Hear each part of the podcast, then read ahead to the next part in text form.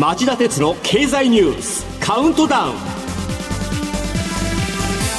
皆さんこんにちは。番組アンカー経済ジャーナリストの町田鉄です。こんにちは。番組アシスタントの杉浦舞です今日も新型コロナ対策をして放送します、えー、今週もいろんなことがありました。水曜日ガバナンスについて大株主からダメ出しをされ取締役会や社内からの信任を失っていた東芝の車谷信明社長兼 CEO 最高経営責任者が急転直下辞任しました。そして同じ水曜日柏崎刈羽原子力発電所のテロ対策の不備を重く見て原子力規制委員会が東京電力ホールディングスに是正措置を命じましたこれにより柏崎刈羽原子力発電所の再稼働は当分の間難しくなりました。えー、今日菅総理がアメリカに到着しました。日本時間の明日未明総理就任後初めてのバイデン大統領との日米首脳会談に臨みます。新型コロナウイルス感染症は流行の第4波が到来。木曜日大阪府で新たに1208人の感染が確認され3日続けて過去最多を更新しました、えー、今朝は中国で今年1月から3月の実質 GDP が去年の同じ時期と比べて18.3%増えたという発表もありました、はい、このように今週もたくさんの重要な政治経済ニュースが世界と日本を駆け巡りました。これから20分弱特に重要なものを選び抜きカウントダウン方式で分かりやすくお伝えします。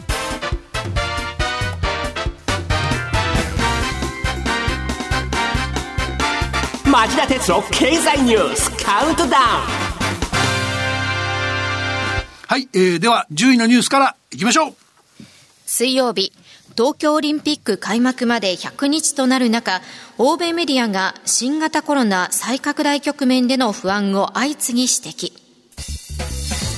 欧米のメディアにオリンピック開催に対する懸念が広がっています。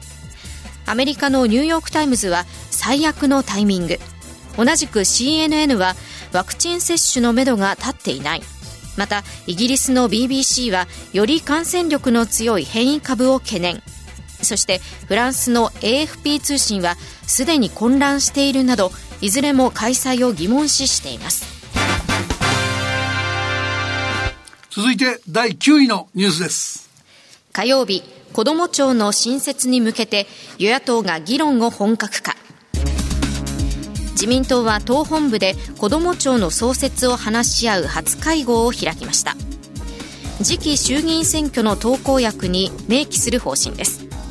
また立憲民主党も子ども家庭庁の創設案の検討を始めました。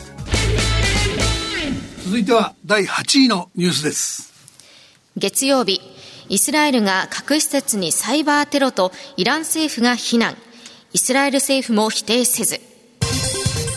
イラン政府は国内の原子力施設での電気系統のトラブルがイスラエルによるサイバー攻撃によるものだと非難しましたイスラエルのネタニヤフ首相はイランの核武装化を阻止する戦いは重要な任務とだけ述べ関与を否定しませんでした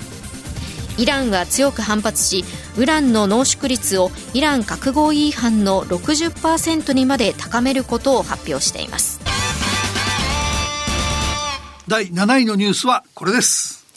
火曜日関西、中部、中国など4つの電力会社に公正取引委員会が立ち入り検査。債券の発行見送りなどの影響も大規模工場向けの特別高圧電力や企業向けの高圧電力の供給をめぐり互いに顧客の獲得を制限するカルテルを結んだ疑いが強まったとし公正取引委員会は関西電力、中部電力、中国電力それに中部電力の子会社など4社の関係先を独占禁止法違反容疑で立ち入り検査しました。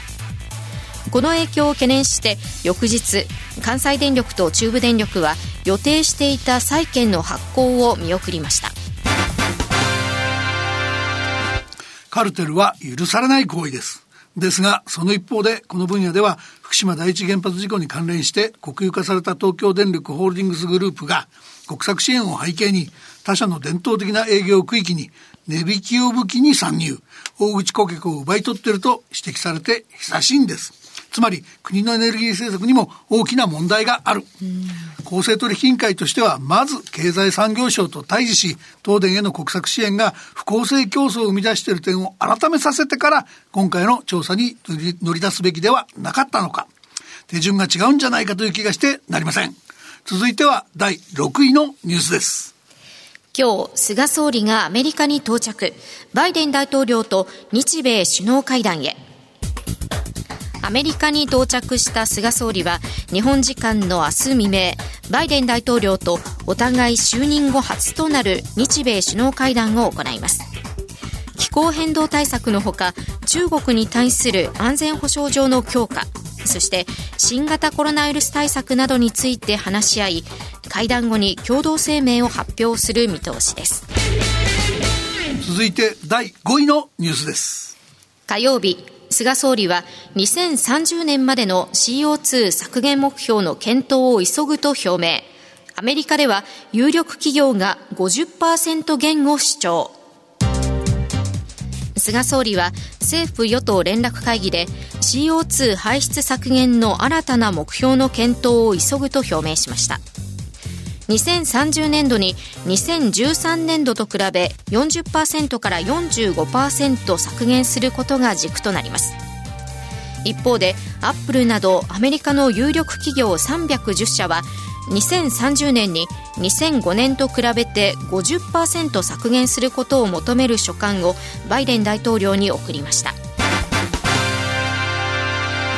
えー、僕は CO2 の排出さえ減らせば気候変動を抑制で抑制できるという確信を持っているわけではありません。しかし、今日の、えー、国際社会では大気中の温暖化ガス濃度の上昇が気候変動の主因だという問題意識が定着しており、たとえコストがかかっても、この状況の解消解消に取り組もうというのが国際的なコンセンサスです。怠慢は許されません。もう一つ、こちらはこの番組でも何度も言ってきましたが、日本が実施を目指す具体策は CO2 の排出を減らしたり、CO2 を回収して有効利用したりすることで化石燃料を使った火力発電の活用を当面は続けるという国際的に見て非常にユニークな戦略です。世界の国々が原子力発電か再生可能エネルギーか、あるいはその両方で CO2 の排出を減らす戦略を掲げている中で、こうした火力の有効活用、活用案が認知されるのか。いや、認知してもらわないといけないので、6位のニュースで取り上げた日米首脳会談なども通じて、日本は国際社会の理解を促していくべきだ。待ったなしだと僕は危機感を持っています。続いては第4位のニュースです。水曜日、新型コロナウイルス対策分科会の尾身会長、国会でいわゆる第4波といって差し支えないと思うと述べる。昨日木曜日大阪府で新たに1208人が新型コロナウイルスに感染したことが確認されました。これまでで最も多く3日連続で1000人を超えています。また東京でも729人の感染を確認しました。700人を超えたのは2月4日以来です。そしてやはり昨日政府は埼玉県、千葉県、神奈川県、愛知県にもまん延防止等重点措置を適用。全部で10の都府県に拡大する方針を固めました。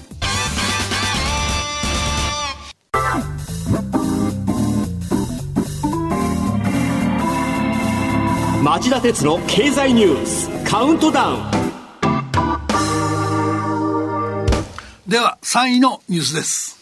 水曜日、柏崎刈羽原発のテロ対策の不備をめぐる問題で、原子力規制委員会が正式に東京電力に是正命令。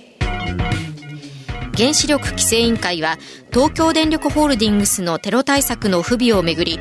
再稼働に必要な核燃料の移動や装填を禁じる是正命令を出しました。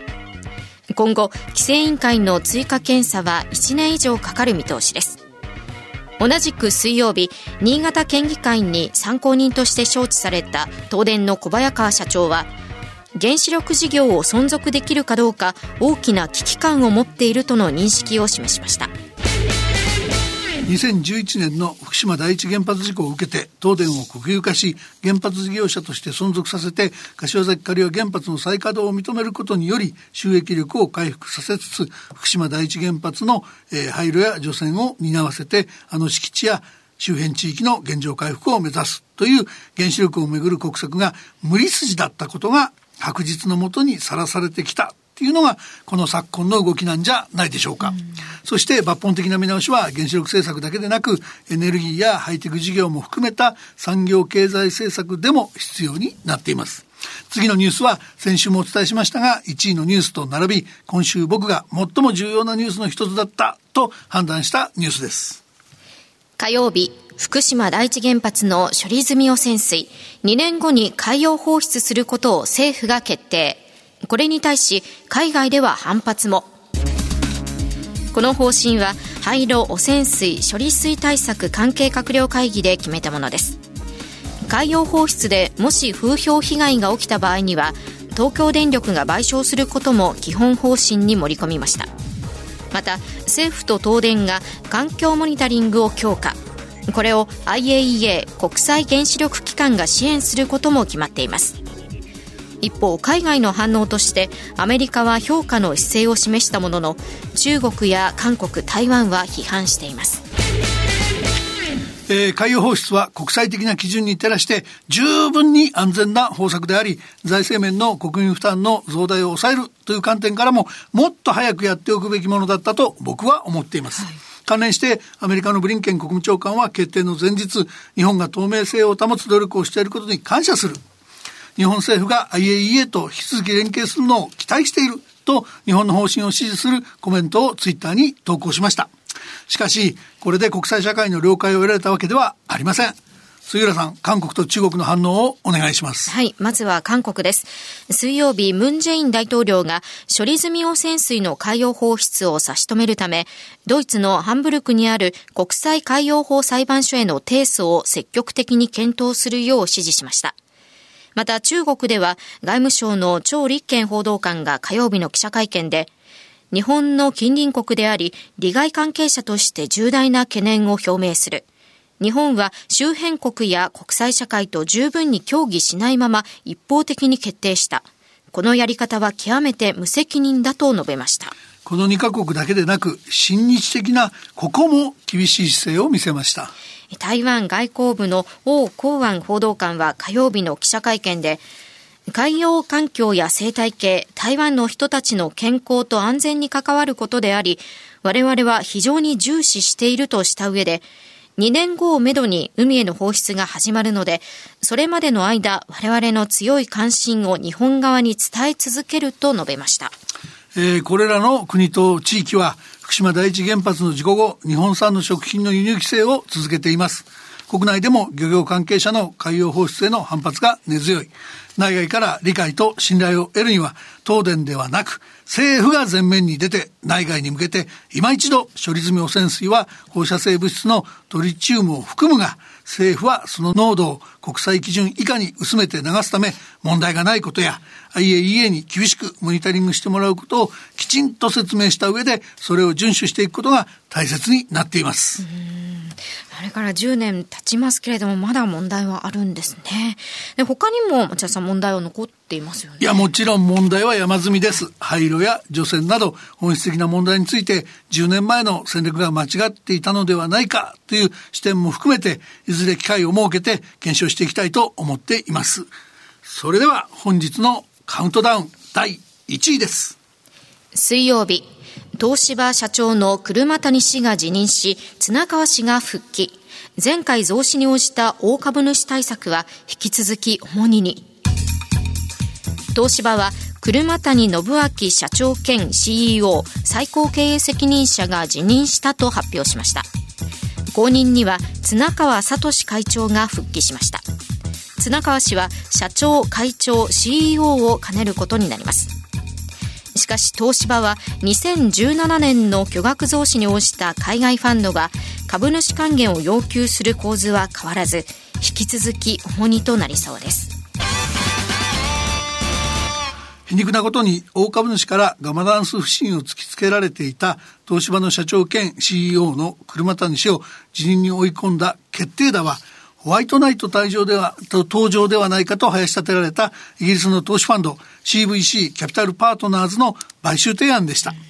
その一方で事実上の破綻状態の回避を目指して2017年に行った増資の付けで大株主になった投資ファンドから過酷な株主還元を迫られる東芝の苦境は何ら解決しておらずその増資当時も社長だった綱川氏は厳しい舵取りが予想されます。まあ、町田さんはこのニュースについて今週他のラジオ局で解説したり、インターネットのニュースサイトのコラムでも随分詳しく何が問題かと説明されていましたよね。はい。ぜひこの後夕方5時35分からの町田鉄の経済ニュース深掘りでもさらに詳しく真相を解説していただけませんか？ああ、わかりました。あの、僕もそのつもりだったんで、ぜひやりましょう。それでは東芝の中期経営計画の問題点なども交えて社長が交代したぐらいで東芝の負の遺産はなくならないと題して後ほどお届けします。以上、町田さんが選んだニュースをカウントダウンで紹介しました。では町田さん今日の放送後期をお願いします。はい、えー、アメリカのバイデン大統領は水曜日の演説でアフガニスタン駐留米軍を9月までに撤収させると表明しました。アフガン戦争は2001年9月の同時テロ多発をきっかけに始まった戦争ですが国際テロ組織アルカイダのウサマ・ビン・ラディン氏ラディン容疑者を2011年に殺害したことから我々は目的を達成したと断言しました。タリバンとの和平合意で5月を撤収期限としていた共和党のトランプ前大統領と比べれば撤収の時期は4ヶ月遅れることになりますがオバマ元大統領が現地の治安悪化を理由に撤収を断念した経緯を考えれば民主党政権としては大きな決断と言えるでしょう。そしてその背景として見逃せないのがバイデン大統領が我々は今直面する課題に対処する必要があると訴え安全保障の重点をテロとの戦いから中国対応に移す姿勢を鮮明にしてきたことです。アメリカのメディアの論調を見ていると今回の菅総理の訪米ではバイデン大統領から日本ももっと厳しい対中姿勢を打ち出すよう迫られる可能性がありますとはいえ日本が強硬姿勢を取れば中国が態度を硬化ささせるのはほぼ確実。日本は難しい選択が避けられないかもしれません。以上放送後期でした。番組ではご意見やご感想をお待ちしています。ラジオ日経ホームページ内の番組宛てメール送信フォームからメールでお送りいただけます。またこの番組はオンエアから1週間以内ならラジコのタイムフリー機能でお聞きいただけます。詳しくは番組ホームページをご覧ください。それから町田さんも時々つぶやいています。公式ツイッター町田鉄の深堀三兄弟。皆さんぜひ検索してフォローしてください。さあこの後5時35分からの町田鉄道経済ニュース深掘りで再びお耳にかかりましょう。それではさようなら。